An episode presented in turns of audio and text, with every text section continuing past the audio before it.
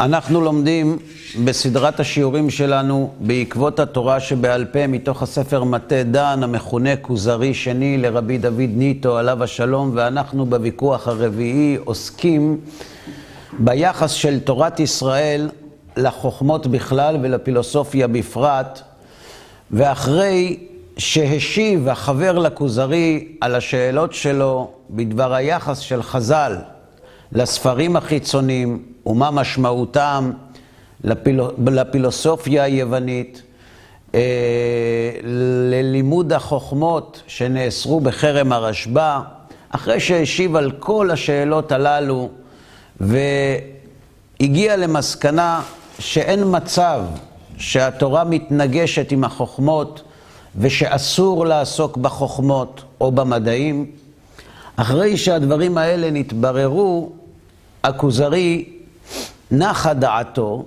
והוא אומר, הדרבי מקמייתא. אני חוזר מהדברים הראשונים שאמרתי, והנה אנוכי עמך. מסכים, שכנעת אותי, הכל בסדר.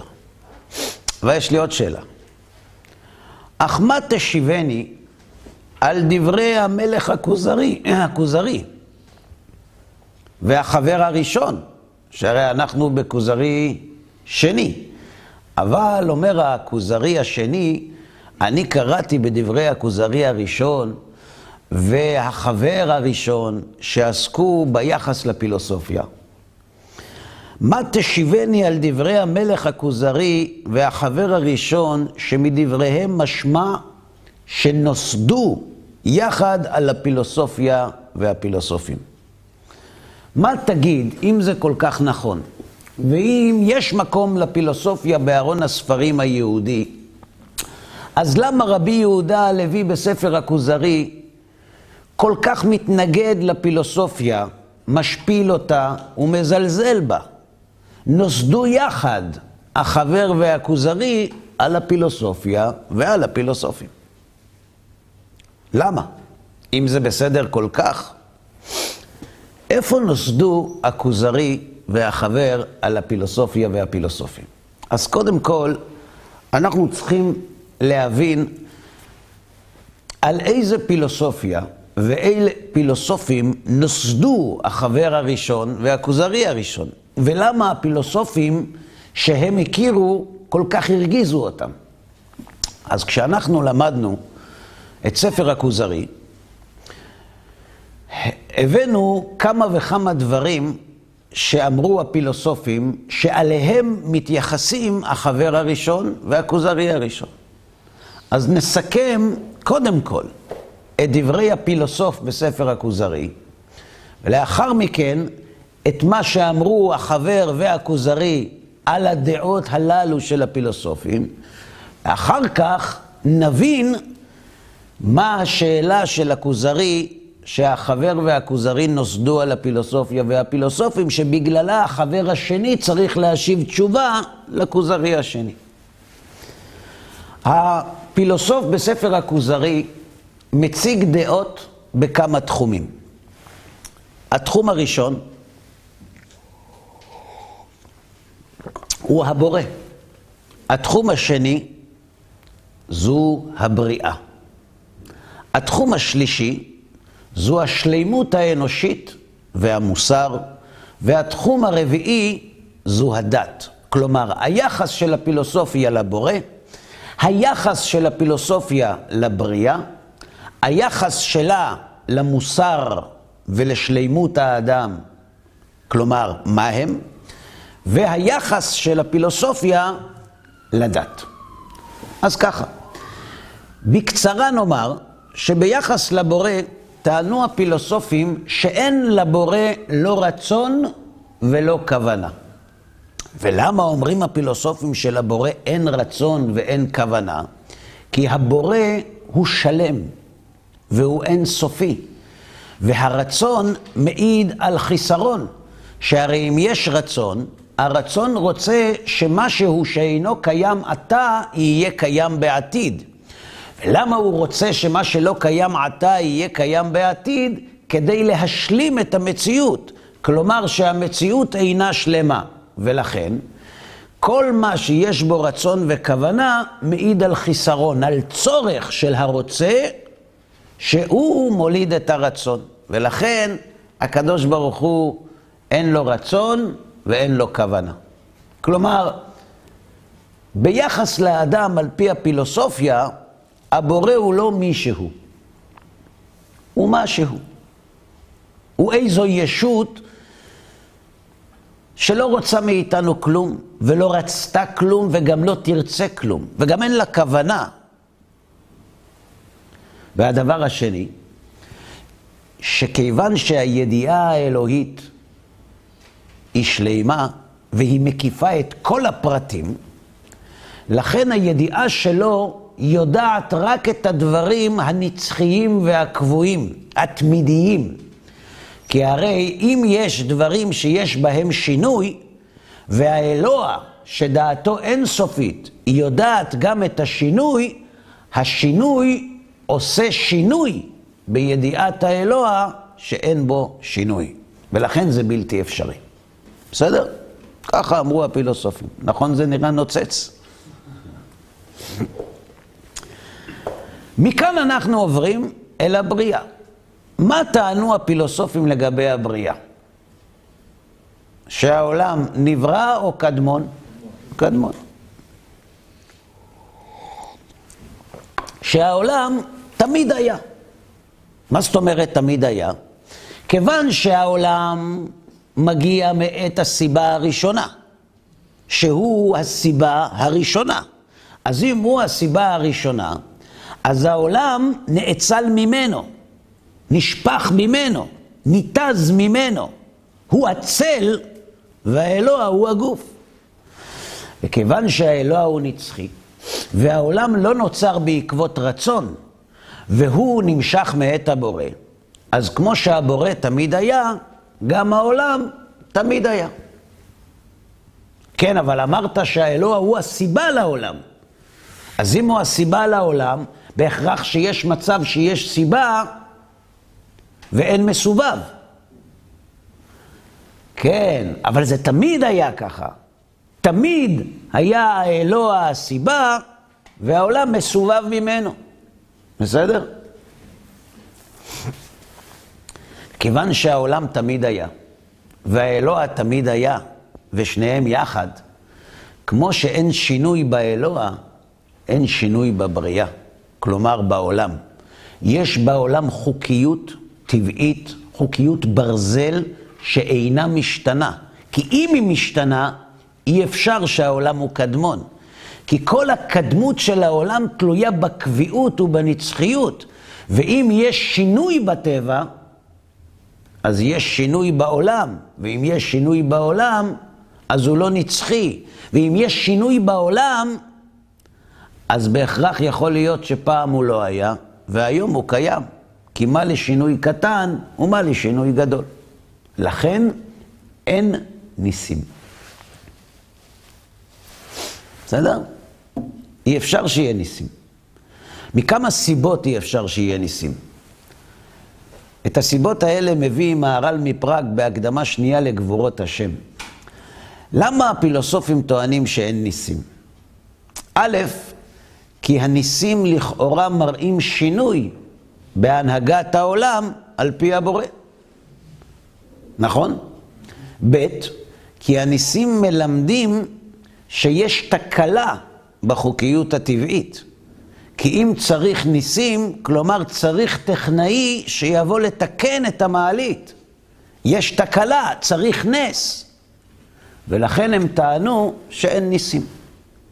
ולכן הרמב"ם כותב במורה, בחלק ב', שהסיבה שבגללה אנחנו לא מקבלים דעת אריסטו בדבר קדמות העולם, זה לא מפני שבתורה כתוב שהעולם נברא, אלא זה מפני שקדמות העולם מכחישה את הניסים. וכיוון שהיא מכחישה את הניסים, היא לא נכונה. כי הניסים הם עובדה שאנחנו ראינו. אגב, המהר"ל מתמודד עם הטענה הזאת. הטענה הזאת מה אומרת? הטענה הזאת אומרת שאי אפשר שיהיו ניסים, וכיוון שאי אפשר שיהיו ניסים, אז העולם קדמון. אומר מהר"ל, למה תלכו שמה? כל הסיבה שאתם אומרים שאין ניסים, כי הניסים הם אקראיים, והניסים הם לא מתוכננים, והניסים הם שינוי, והניסים הם התערבות. נכון, זה בהנחה שאין סדר לניסים. אבל אם גם לניסים יש סדר שהוטבעו בחוקיות של הבריאה, הרי שאין בכך סתירה. בסדר? כן, בבקשה. זה מה שרצית להגיד. מצוין. מה ביחס למוסר? איפה ממוקם המוסר אצל הפילוסופים? אין, אם אין השגחה מבחינתם, אז אה, מוסר הוא מוסר אנושי, מה שטוב. נכון, אבל המוסר הוא השלמת האדם, נכון?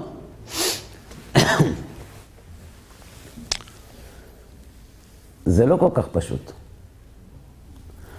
הסיבה שהאדם נדרש למידות טובות, זה לא כי המידות הטובות יש להן ערך עצמי.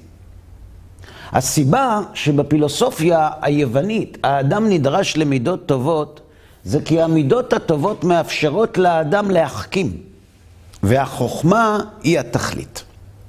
כיוון שהחוכמה היא התכלית, אם יהיו לך מידות רעות, אתה תהיה עסוק בקנאה ושנאה ותחרות וכבוד, ולא יהיה לך הזמן והפנאי והשקט הנפשי לבקש החוכמה.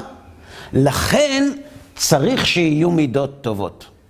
אגב, זה באשר לפילוסוף, אבל ההמון הנבער, שהוא לא עתיד לעסוק בחוכמה, למה הוא צריך להיות מוסרי? או, זה בשביל שהעולם לא יהיה ג'ונגל, והפילוסופים שהגיעו לחוכמה יוכלו לשבת ולהחכים. ולכן אנחנו נרמה את ההמון ונספר להם שלמוסר יש ערך עצמי למרות שזה לא נכון, ולמרות שאנחנו מבקשי האמת והחוכמה, מותר לנו לשקר בעניין הזה, כי זה לתועלת החוכמה וזוהי בדיה נעלית. בסדר? מצוין. מהי השלמות האנושית על פי הפילוסוף? השלמות האנושית היא החוכמה. כי רק עם החוכמה, טוען הפילוסוף, אפשר להשיג את העולם ואת האלוה.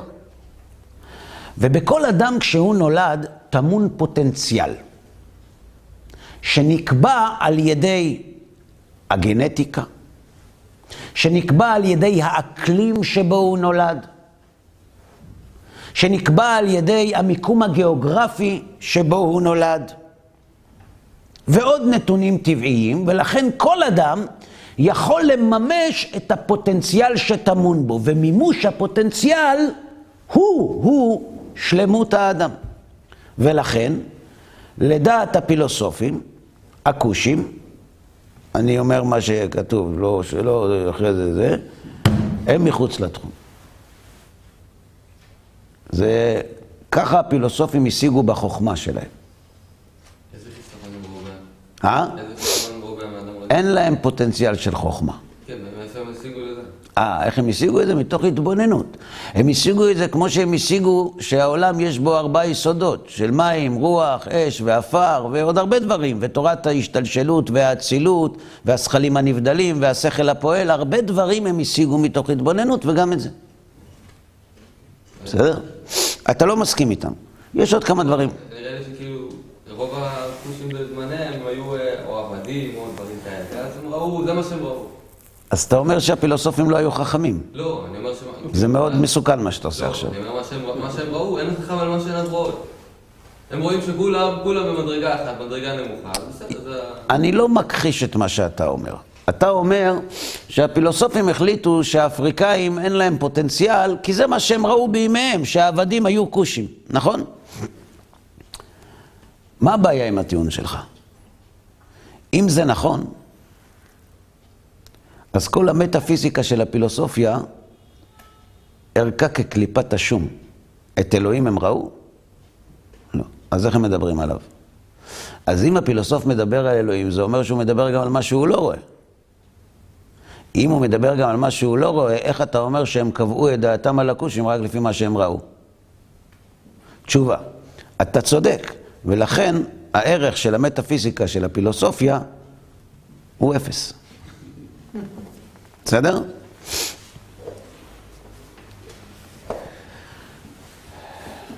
השלמות הפילוסופית היא שלמות מוסרית ושלמות שכלית.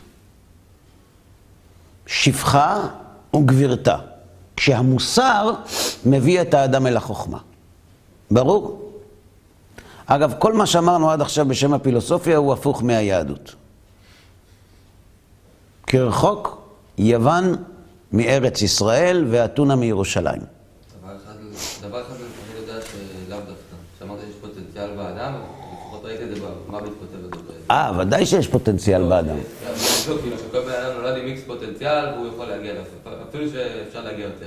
כן, זה נכון מאוד. רק שהם אמרו שמימוש הפוטנציאל זה החוכמה, והיהדות אומרת שמימוש הפוטנציאל זה הקרבה להשם. זה שני דברים שונים לגמרי. אז זה הפוך מהיהדות. ביחס לדת, הפילוסופים זלזלו בדת מכמה סיבות. א', כי הם לא היו צריכים את הדת בתיאוריה שלהם. אם אפשר להגיע אל החוכמה ואל ידיעת האלוה ואל ידיעת העולם בכוח השכל, בשביל מה צריך דת? בשביל מה צריך פולחן? איזה ערך יש למעשים? יש ערך לדת. כיוון שרוב ההמון הוא נבער. צריך שתהיה לו דת, וצריך להעסיק אותו, את ההמון, במצוות פולחניות, כדי שלא יפריע לחכמים. ולכן זלזלו הפילוסופים בציוויים המעשיים, מפני שהם טענו שהמעשים אין להם ערך. פאולוס לא המציא את זה. כשפאולוס אמר שהמעשים לא יושיעו, וביטל את המצוות בנצרות, הוא היה הליניסטי. הוא היה אדם שצמח עם תרבות יוונית, ומשם הוא הביא את השיטה. על פי הפילוסופיה למעשים, מעשי הדת, כלומר למצוות, אין שום משמעות. למה? כיוון שהאלוה לא מתעניין בבני האדם. מדוע הוא לא מתעניין בהם? כי בני האדם הם בני שינוי. והם תחת הירח, וכל מה שתחת הירח, אומר אריסטו, אינו מושגח בהשגחה פרטית, אלא בהשגחה כללית. ולמה רק מה שמעל הירח מושגח בהשגחה פרטית? כי אז האמינו הפילוסופים בכוח החוכמה שלהם וההתבוננות שלהם שהכוכבים הם נצחיים. וכל מה שמעל הירח הוא נצחי, וכל מה שבעולם היסודות שתחת הירח שולט בו השינוי. ואיפה שיש שינוי, אלוהים לא מגיע. וכיוון שהוא לא מגיע, הוא לא יודע מה קורה כאן, והוא לא משגיח על מה שקורה כאן, אז אם הוא לא יודע ולא משגיח, איזה ערך יש להנחת תפילין? לאן זה מקדם אותך? ולכן הם זלזלו בדת. כן, בבקשה. לפי פאולוס, אבל כן היה מעמד הר סיני. אה, היה מעמד הר סיני, כן, היה. אז כן, אז כן יצר קשר בורא עם האדם, כן התעניין. זאת אומרת, הוא לא לוקח... לפי פאולוס, לא, פאולוס לא חלק על כך. פאולוס לא רק אמר שאלוהים לא מתעניין בבני אדם, פאולוס הלך יותר רחוק, הוא אמר שאלוהים נהיה בן אדם. אוקיי. אבל עדיין זה לא מחזיק בגישה הפילוסופית. לא, ודאי שלא. לנצרות היו הרבה בעיות עם הפילוסופיה. אוקיי, אז למה... אמרת שבעצם הוא לא צריך... אין- אין- אין משמעות למצווה של ה... לקיום המצוות המעשיות. אתה שואל למה פאולוס... זה השורש כן. הפילוסופי, אבל הוא לא... זה לא בגלל זה, אתה אומר. אתה צודק. פאולוס לא ביטל את המצוות בגלל הפילוסופיה. פאולוס השתמש בפילוסופיה כדי לבטל את המצוות. כלומר, פאולוס רצה לבטל את קיום המצוות. למה? כי באותם ימים היו לא מעט עובדי אלילים אה, באירופה שמאסו באלילות. מאסו באלילות מהרבה סיבות. בגלל התועבות האליליות, בגלל שהם החכימו, בגלל הרבה סיבות. והרעיון של האמונה המונותאיסטית, אמונה באל אחד קסם להם, והם רצו להצטרף לאמונה הזאת. אבל מי שהחזיק את האמונה הזאת באותם ימים היו היהודים. ולא הייתה להם בעיה להיות יהודים, אלא שהיו כמה מצוות שהיהדות דורשת, שהיו קשים עליהם, כמו המילה. והמצוות המעשיות, והמילה בפרט, מנעו מלא מעט רומאים להתגייר. צריך לדעת שבאותם ימים היו דמויות רבות מהאליטה של החברה הרומית שהתגיירו. המוכר ביותר הוא אונקלוס, בן אחותו של טיטוס. הגמרא מספרת גם כיצד טיטוס שלח ליגיונות כדי להחזיר אותו לרומא, ומה אמר לכל ליגיון וליגיון, ושנשארו איתו אחרי ששכנע אותם. זאת אומרת, אנחנו יודעים על מונבז, אנחנו יודעים על אלני המלכה, אנחנו יודעים על הרבה אנשים חשובים שבחרו באמונה היהודית באותם ימים. וזה אה, מנע מלא מעט אנשים להתגייר.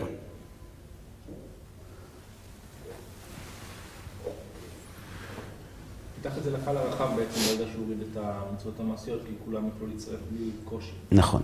הגמרא מספרת על בן צוציתא, כמדומני, שהוא היה יועץ של המלך, והמלך גזר גזרה על היהודים, והוא נאבק בגזרה, ובסופו של דבר הוציאו אותו להורג.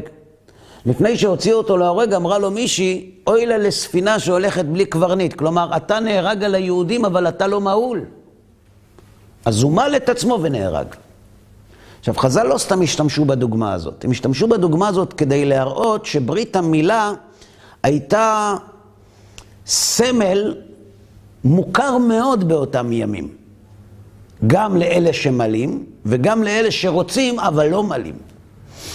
ואז פאולוס הבין שאם הוא רוצה להפוך את הנצרות למשהו יותר גדול, הוא צריך להתגבר על המחסום של המצוות המעשיות. והוא החליט לבטל אותם. איך הוא יבטל אותם? הוא ישתמש ברעיון הפילוסופי כדי לבטל את המצוות. זאת אומרת, הרעיון של המעשים אין משמעות, לא פאולוס המציא, הוא שאב אותו מהפילוסופיה. אבל הוא נתן לו גוון דתי. הוא אמר שבגלל שהאדם הראשון חטא חטא כל כך גדול, אין לאדם סיכוי. כל מה שהוא יעשה, הוא לא יצליח לתקן את החטא הנורא שהוא חטא בגן עדן. שהקדוש ברוך הוא נמצא איתו והוא חוטא, על הציווי היחיד שהוא מצטווה, הוא עובר, אין לו תקנה. זהו. ומאז האנושות נולדה לשאול, כי לא יעזור מה שלא תעשה, אתה חוטא ויורש גיהינם. אה? למה הקדוש ברוך הוא נוסע את התורה מלכתחילה? היית מביא אותה, כי אי אפשר לתקן כלום. רגע, רגע, רגע, תכף תראה.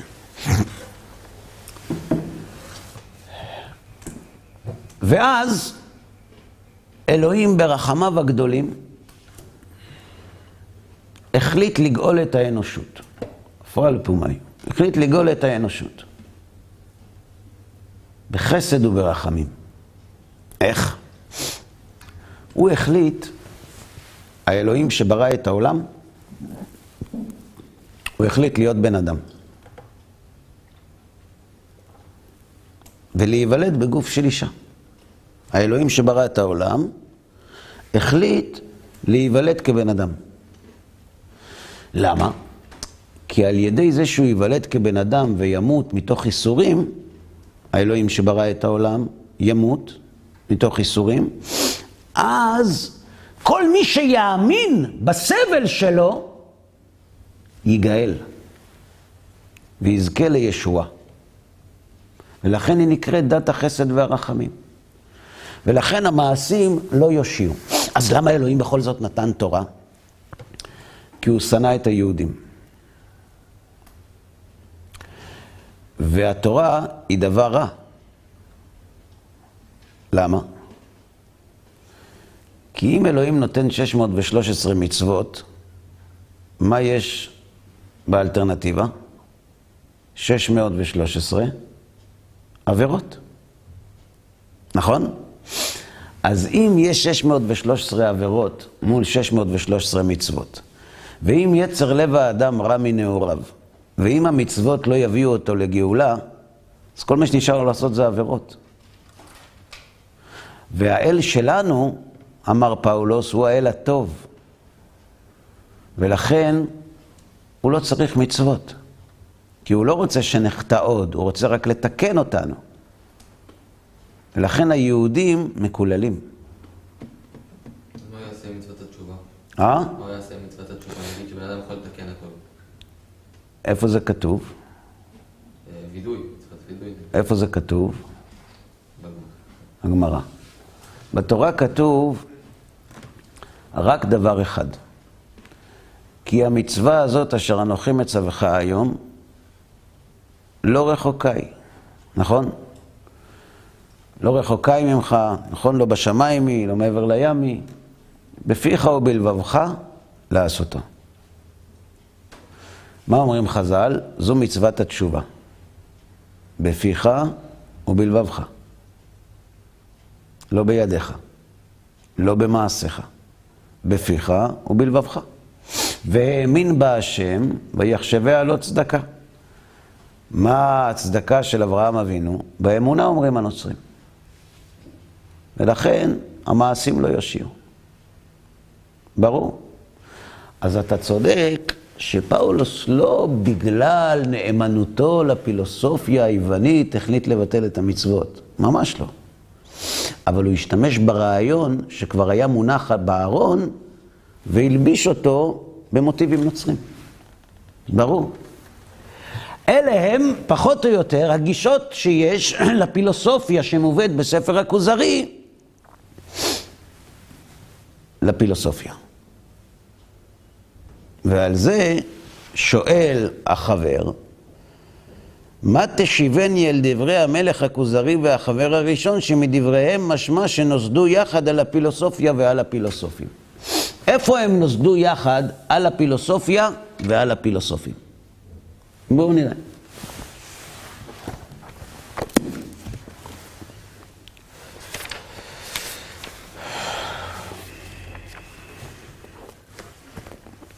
כותב הכוזרי, הנה נתבהר לי ההפרש בין השמות אלוהים והשם.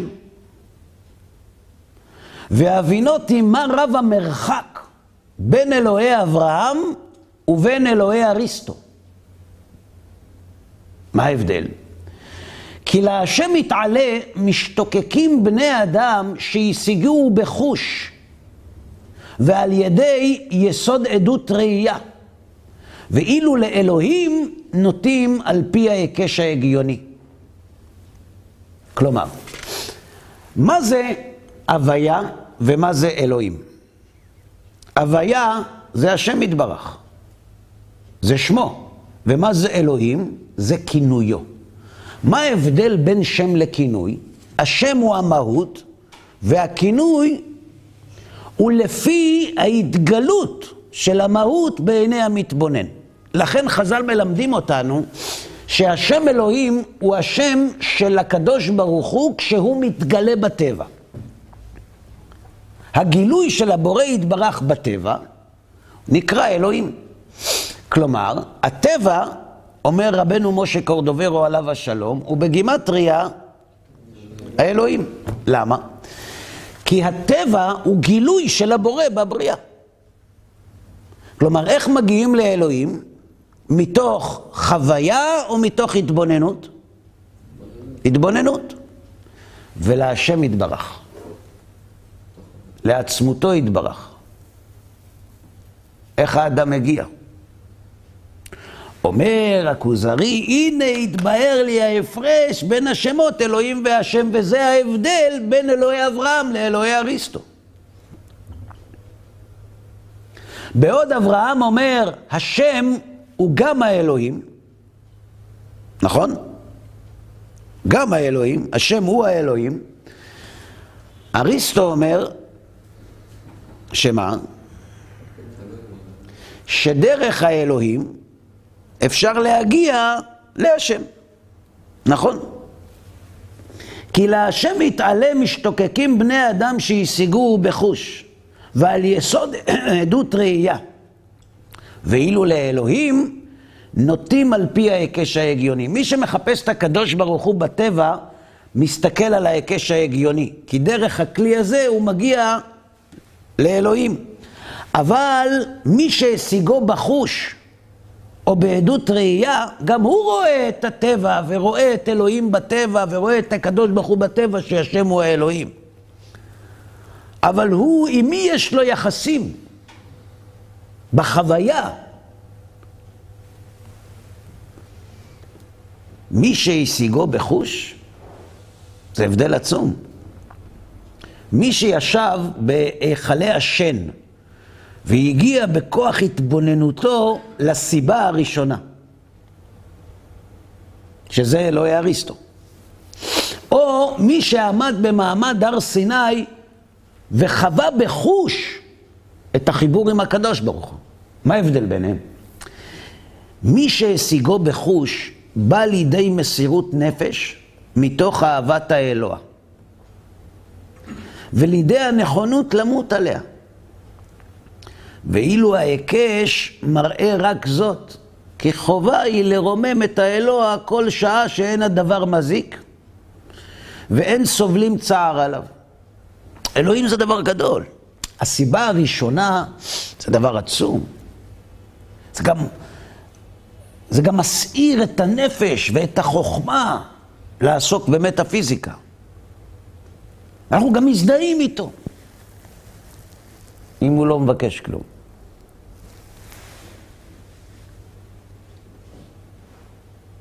כי חובה היא לרומם את האלוה כל שעה שאין הדבר מזיק ואין סובלים צער עליו. בשבוע הבא אנחנו נקרא פרשת מקץ. בפרשת מקץ יוסף עומד לפני פרעה,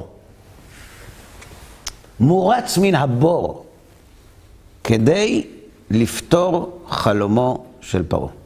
בסדר? ולא שלפרעה לא היו מומחים לחלומות, היו. מאז ומתמיד בפוליטיקה היו חולמי חלומות, ובעיקר פותרים. אבל משום מה פרעה שם לב שהם פותרים מטעם. כלומר, הם בודקים מה המלך אוהב, ולפי זה הם קובעים מה טעים. וזירים, כן. והמלך החליט שהוא רוצה משהו מרענן. ואמרו לו שיש אחד שהוא חזק בתחום, והוא גם מדייק. השני לא יכל להגיד שהוא מדייק, כי בגלל שהוא דייק הוא כבר לא היה, אבל הראשון אמר שהוא מדייק.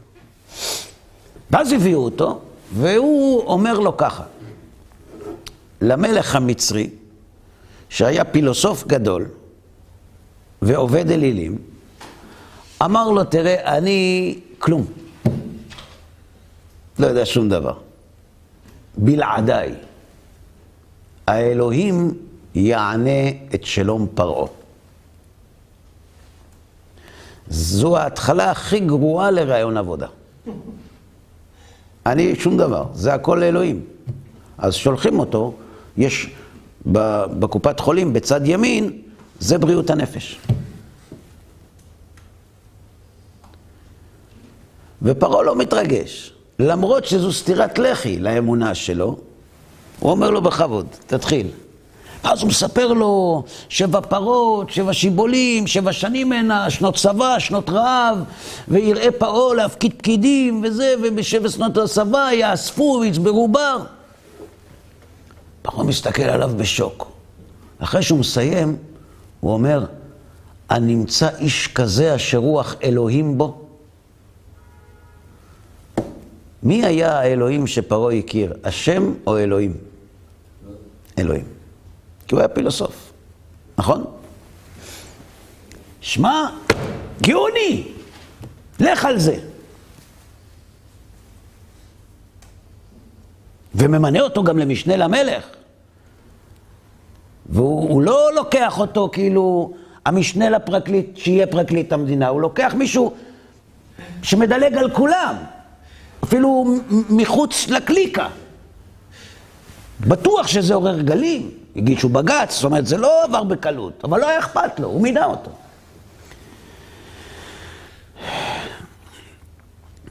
וזה היה משתלם.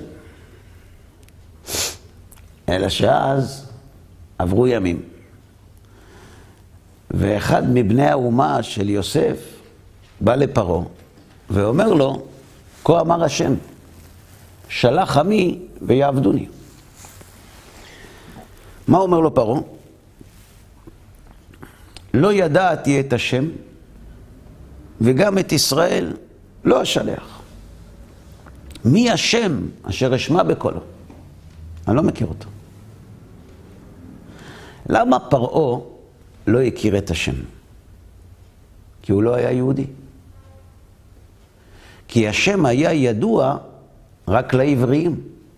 כי השם הוא הבורא המושג בחוש, בחוויה, ואלוהים הוא השם המושג דרך ההתבוננות וההיקשים השכליים. כלומר, המקסימום שפרעה היה מסוגל להגיע זה לאלוהים. לא הייתה לו חוויה לאלוהים בכלל? לא. אה. נכון. לכן, כל זמן שהאלוהים לא ביקש ממנו כלום, לא הייתה לו בעיה. אבל ברגע שרוצים לקחת לו את כל העובדים הזרים, ואת כל המהגרים, את כל כוח העבודה השחור, זה למוטט את הכלכלה האמריקה המצרית. מה, אתה לא מכיר את הסיפור? אז הוא אמר, אני אלוהים כזה לא... אצלנו אלוהים לא רוצה כלום. ואם השם שלכם רוצה משהו, אני לא מכיר אותו. אז אתה תעשה את מה שהוא אומר, לא אני. זה מה שהוא כותב כאן. רק רגע. זה מה שהוא כותב כאן. הוא אומר,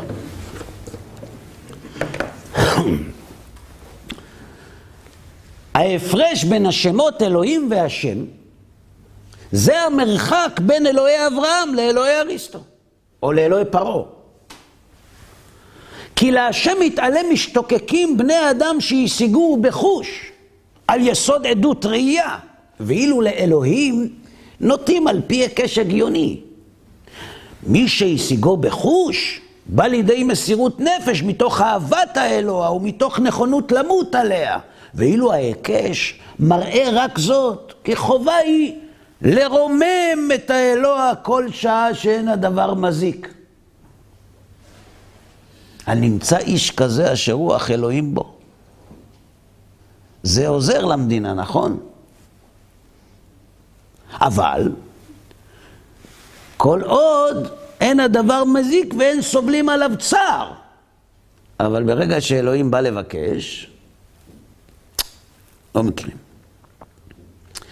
אין להאשים אפוא את אריסטו על הלגלוג שלגלג על טקסי עבודת האלוה, מאחר שהוא מסופק אם האלוה יודע בזה. מי שמאמין באלוהי אריסטו, מי שמאמין באלוהי פרעה, לא מוכן לשלם כלום על אמונתו, כי הוא לא מאמין שהאלוה מתעניין במעשה בני אדם. ואם הוא לא מתעניין במעשה בני אדם, מה ערך יש למעשים שאתם עושים? ברור? לפי העיקרון הזה, הפילוסופיה היא משהו מאוד קטן ולא רציני. כי היא מביאה את האדם לידיעה עד גבול מסוים, ולא, בכלל לא, לחוויה החושית. וזו השפלה ראשונה של הפילוסופיה אל מול התורה. מה רצית לשאול? כן. לפחות אני יודע שהרמח"ל בדעת תבונות כותב על הפסוק שלא ידעתי את השם, שהוא פשוט ידע, ואומרים בדואליסטיות, אז אומרים בארבעי לרע ולא בטוב. בסדר. היו במצרים כתות, גם בראשית ימי הנצרות וגם לפני, שהאמינו בשניות. אלו היו כתות מעין אליליות, שהאמינו שיש שני אלים. המקור של האמונה הזאת זה אמונה פרסית. כן. וזה מובא בגמרא, שיש, הם האמינו שיש אורמיז והאורמיז. שני רשויות? כן, שתי רשויות, מה שקוראים בחז"ל שתי רשויות. וזה שני אלים, כלומר, שני אלים, שהם אחד טוב ואחד רע. והם נאבקים ביניהם. בסוף הטוב ינצח את הרע. אבל הטוב נפרד והרע נפרד. ככה הם האמינו. והמקור, והמקור של זה בתקופה המתקדמת יותר הוא באמת מצרי. נכון, הם היו במצרים, הכיתות האלה. אז אתה שואל, על פי הרמח"ל, פרעה האמין בשתי ישויות, בשתי רשויות. נכון. אני אתרגם את זה על פי הכוזרי.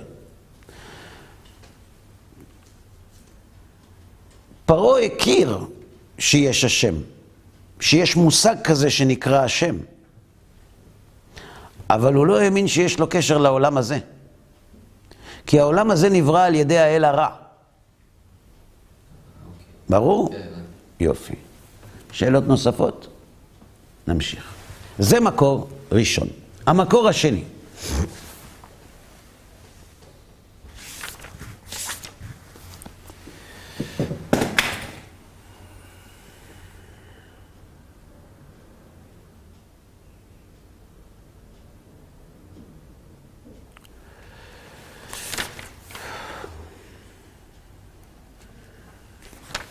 כותב החבר, אכן הפילוסופים, אם אמנם רחקו כל הרוחק הזה, שעליו דיברנו, מהשגת האלוה לפי הנבואה.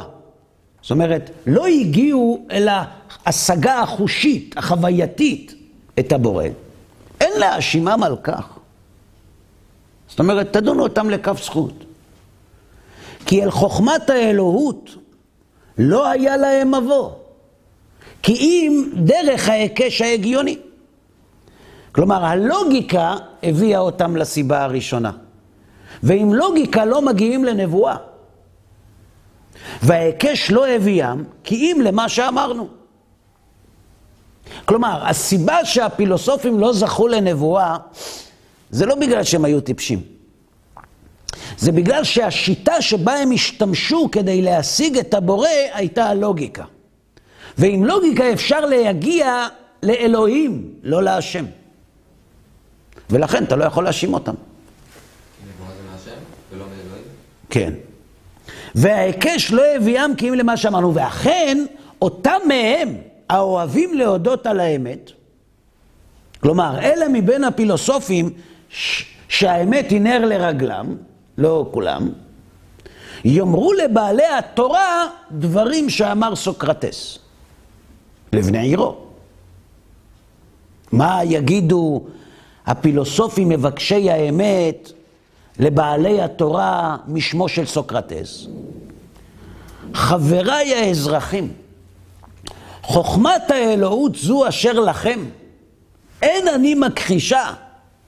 אולם אומר אני כי איני מכירה, כי אני יודע רק בחוכמה האנושית. זאת אומרת, אני לא יכול להגיד שאתם לא צודקים, אבל אני גם לא יכול לקבל, כי הדרך שלי היא רק החוכמה האנושית. ועם החוכמה האנושית אפשר להגיע לאלוהים, לא להשם. וזו עוד חולשה של הפילוסופיה ביחס לתורה. נמשיך הלאה?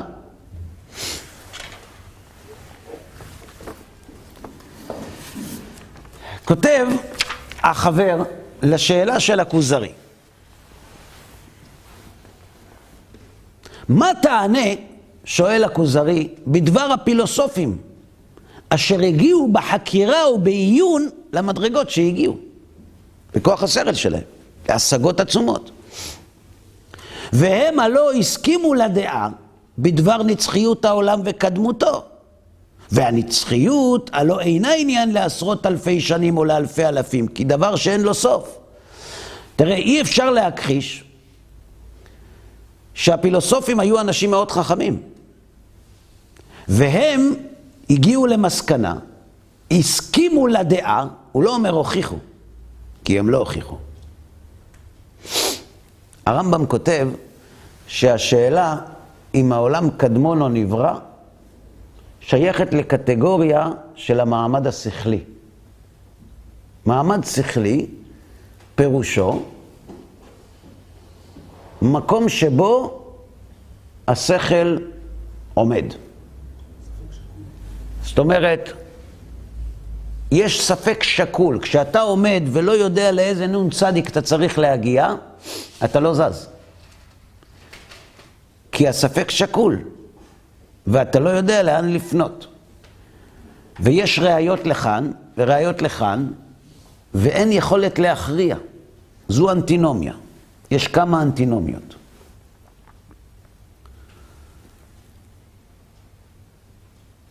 לכן הוא אומר, הפילוסופים אשר הגיעו בחקירה ועיון למדרגות שהגיעו, והם הלא הסכימו, לא הוכיחו, הסכימו לדעה בדבר נצחיות העולם וקדמותו.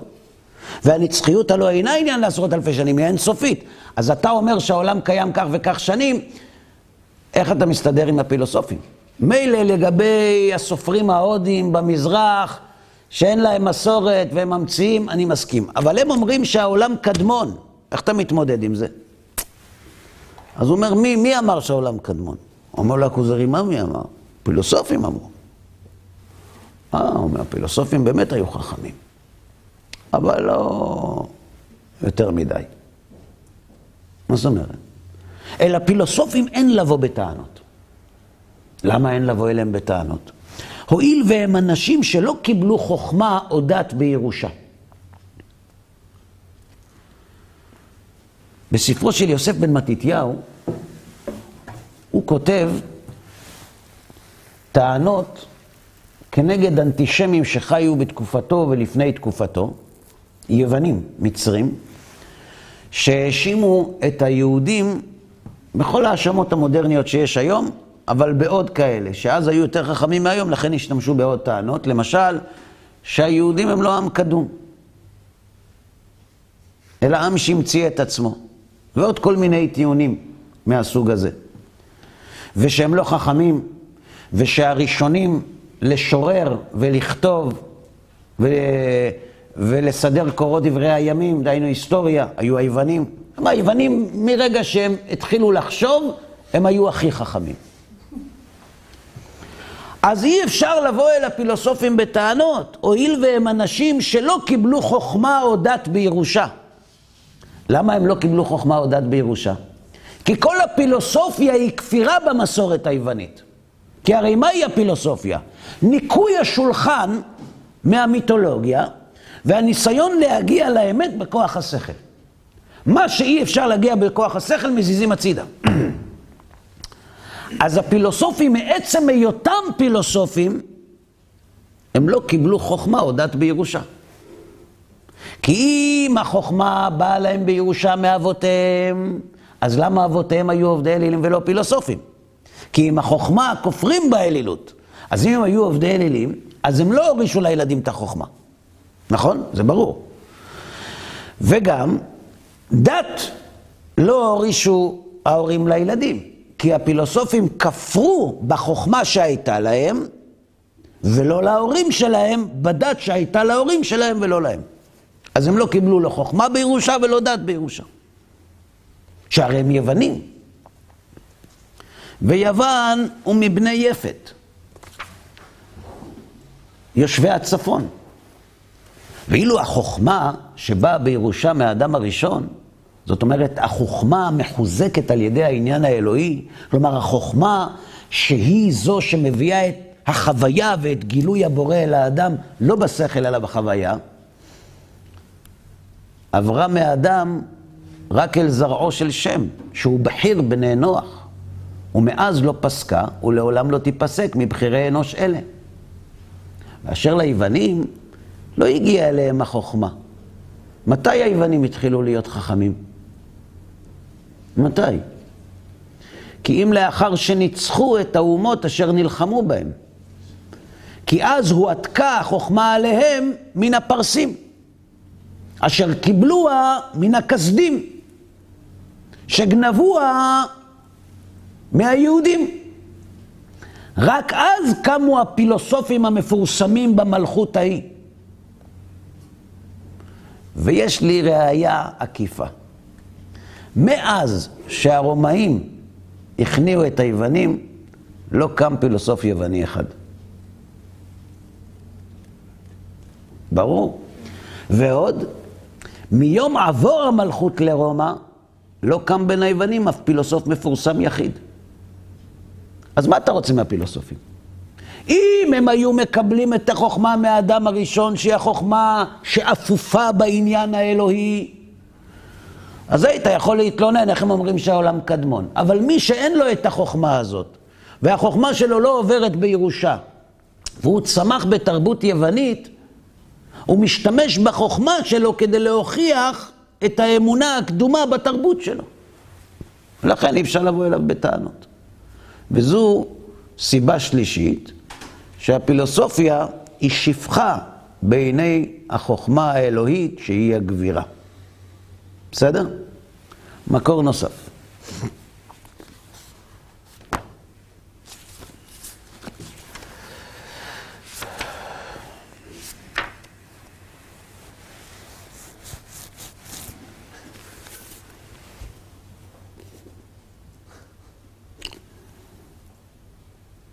כאן עוסק החבר בחוכמה. והוא אומר כך, ומה דעתך, הוא שואל את הכוזרי, על חוכמת שלמה?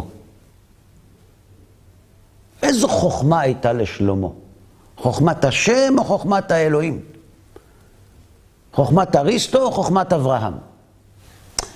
כי הוא דיבר בכוח אלוהי וברוב שכלו, והכוזרי השני יעסוק בשלמה המלך. בהמשך. כי הוא דיבר בכוח אלוהי, וברוב שכלו, ובכושר טבעו. שימו לב לחלוקה. קודם כל, בשם מי הוא דיבר? בכוח האלוהי. הנבואה שהולידה את השכל, שהולידה את הכושר הטבעי. כלומר, סדר המדרגות זה ככה. החוכמה האלוהית היא הכי גבוהה. אחר כך החוכמה השכלית, ואחר כך הפוטנציאל, הכושר הטבעי. על כל החוכמות. מקצות העולם היו באים אליו לשמוע חוכמתו ולהעבירה אל האומות. בגלל ששלמה היה יחיד בחוכמתו. פילוסופים היו. חוכמה הייתה, אבל איזו חוכמה? החוכמה השכלית. החוכמה שטבולה בעניין האלוהי, החוכמה שמקורה אלוהי מלמעלה למטה, לא הייתה מוכרת לעובדי האלילים. ולכן, כיוון ששלמה המלך היה גם חכם, אבל החוכמה שלו הייתה חוכמה שבאה מלמעלה, באו החכמים עם החוכמה שצמחה מלמטה כדי ללמוד מהחכם שחוכמתו באה מלמעלה. ולכן, היו באים אליו לשמוע חוכמתו ולהעבירה אל האומות עד להודו. ועד בכלל. ובאמת, שורשי כל החוכמות וכלליהן הועתקו מאיתנו, אל הכסדים, בראשונה. הכסדים שכבשו את ירושלים על ידי נבוזרדן, שר צבאו של נבוכדנצר בבית ראשון, שדדו את החוכמה היהודית. אגב, זה מה שעשו המוסלמים כשכבשו את אלכסנדריה. שדדו את החוכמה והעלו את הכל באש. ואחרי כן מן הכסדים, שהפרסים כבשו את השלטון הבבלי, אחרי כן אל פרס ומדי. ואחרי כן אל יוון. אגב, אלו שלוש מלכויות ששלטו בכיפה. הבבלים, אחר כך הפרסים מהודו ועד כוש, ואחר כך היוונים. ואחרי כן, אל המלכות הרביעית ששלטה בכיפה, אל רומא. אך מפאת רוחק הזמן וריבוי המעתיקים, לא הוזכר בספרי החוכמות כי הועתקו מעברית. הוזכר רק כי הועתקו מיוונית ומרומית. אולם יתרון העברית הוא גם מצד עצם הלשון וגם מצד תוכן העניינים הכלולים בה. אתם יודעים למה כשהחוכמה כתובה בעברית היא מושלמת? כי כשהחוכמה כתובה בעברית, היא כתובה בשפה של אלה שחוו את האלוה, ולא באלה שהשכילו אותו. וזה הבדל עצום.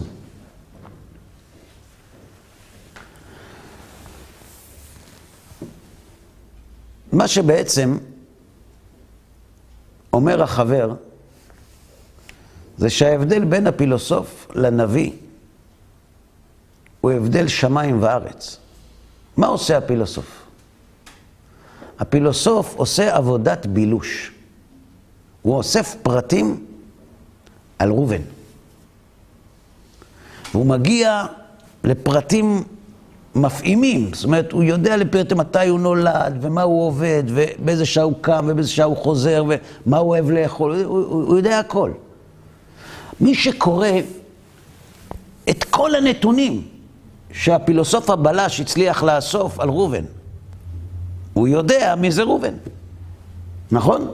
אי אפשר להפתיע אותו. אבל יש עוד מישהו, שהוא גם פילוסוף, והוא גם יודע לבלוש, אבל הוא חבר של ראובן, הוא מכיר אותו. אז שואלים אותו, את הפילוסוף, מי זה ראובן בשבילך? זאת אומרת, ראובן זה אדם בן 56. הוא נולד בתל אביב, הוא אוהב אומנות מופשטת. הוא, כשהוא עצוב, הוא ויוולדי. כשהוא סוער, הוא בטהובן. ובאמצע הוא קצת שייקובסקי. הוא, הוא אוהב אוכל אסייתי. זה ראובן בשבילי. ואז שואלים את השני, מי זה ראובן בשבילך? ראובן זה חבר שלי. זהו. זה ההבדל בין הידיעה לחוויה. בעל הסולם מגדיר את זה אחרת. בעל הסולם אומר, מה ההבדל בין ידיעה לחוויה? זה כמו שאתה רואה תמונה בבן אדם. כשאתה רואה תמונה, אתה, אתה, אתה מקבל מלא פרטים. ואם אחר כך תראה אותו ברחוב, תדע שזה הוא. אבל כשתדע שזה הוא, אתה פוגש אותו בחוויה. וכשאתה רואה אותו בתמונה, אתה פוגש אותו בשכל. זו תמונה מול מציאות. זה ההבדל בין אלוהי אריסטו לאלוהי אברהם. וככה הוא כותב במאמר ה' באות י"ד, י"ג.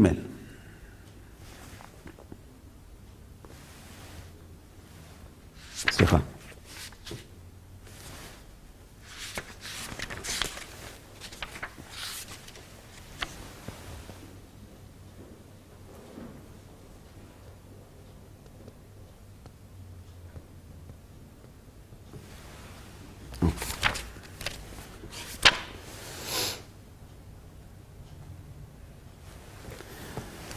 מה שאנחנו הולכים לקרוא עכשיו זה בעצם מה שעומד לומר החבר השני לכוזרי השני. הוא אומר ככה. הכוזרי אומר לו, אחרי שהוא מבקש ממנו שיספר לו קצת על החוכמה הפילוסופית ועל היסודות שלהם, שזה מה שהוא עושה בפרק החמישי, הכוזרי מתחיל להתרשם מהפילוסופיה. אומר, מוצא אני כי דעות הפילוסופיה הזאת יתרון ודיוק להם על כל חוכמת דברים אחרת. זאת אומרת, הפילוסופיה הזאת הרבה יותר חזקה מחוכמת הכלם. אומר החבר הוא הדבר אשר יגורתי כי יבואך.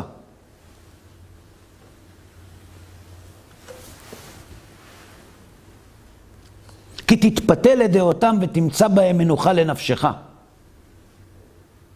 למה? כי מאחר שהפילוסופים הם אשר הביאו את המופתים האמיתיים בחוכמת החשבון ובהיגיון, זאת אומרת, כשהפילוסופים עסקו במתמטיקה ובלוגיקה, הם הביאו מופתים, שמה שהם אומרים זה נכון, הוכחות. ואז בטחו רבים גם בדעות שהציעו בחוכמת הטבע ובחוכמת מה שאחר הטבע, בחושבם. כי כל דברי הפילוסופים הוכחו במופת. היום קוראים לזה, מדענים אומרים. יש מדענים, יש פרופסור, מדען אמר,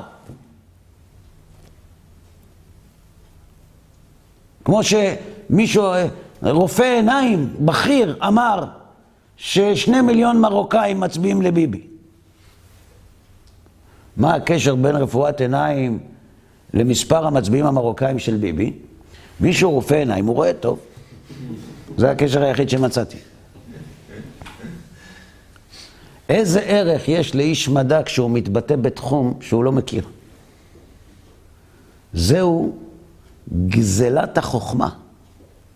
שימוש בעילת החוכמה כדי להביע דעות שלהם ולחוכמה אין כל קשר. זו הזניית החוכמה.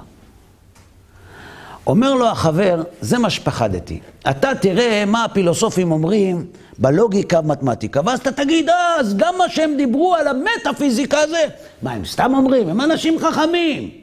זה גם נכון. זה לא נכון. הוא אומר לו, בחושבם כי כל דברי הפילוסופים הוכחו במופת, אך מדוע לא הטלת ספק? ראשית כל, בטענות שטענו בדבר ארבעת היסודות. ואחרי כן בהשארתם על עולם האש, שבו לדעתם נמצאת האש האתרית, כלומר האש הלא נראית. כל מיני דברים שהפילוסופים מעולם לא ראו. אז למה אתה מקבל את דעתם? כי אתה מתרשם מהרצינות של הלוגיקה והמתמטיקה. אבל לפי דעת התורה, ברא האלוה את העולם כמו שהוא. ואת בעלי החיים ואת הצמחים אשר בו בצביונם, ולא היה לו כל צורך להקדים בראשונה אמצעים לחבר מהם אחרי זה גופים מורכבים. ומשעה שאדם מודה בבריאת העולם, יקל כל קשה וכל עקוב יהיה למישור.